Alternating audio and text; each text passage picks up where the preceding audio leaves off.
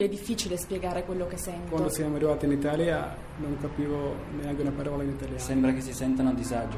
Da 180 anni il Cottolengo è al fianco dei più fragili in Italia e nel mondo. Dona il tuo 5 per 1000. Vai su cottolengo.org o chiama 800 121 952. Cottolengo!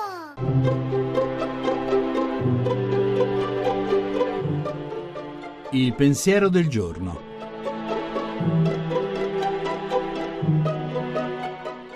In studio Paola Ricci Sindoni, professore ordinario di filosofia morale.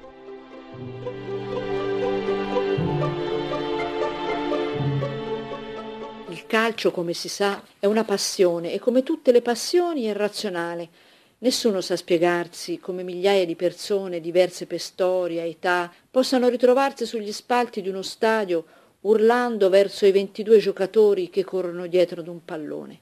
Eppure a ben vedere in quei 90 minuti può cogliersi idealmente l'avventura e la fatica della vita. Correre per rimanere fedeli ad un obiettivo, lottare con gli altri per vedere riconosciuto il proprio diritto, lavorare insieme alla squadra sacrificandosi ed esponendosi all'attacco degli antagonisti. Poi c'è la gioia pura del successo e in controparte la delusione della perdita. Si dirà che un conto è il gioco del calcio, un conto è il mondo del calcio, che non ha nulla di esaltante, visto lo spettacolo delle scommesse, delle truffe, degli indebitamenti, degli stipendi esagerati. Che fare allora? Denunciamo il male e godiamoci la partita della squadra del cuore, perché anche lo svago rende seria la vita.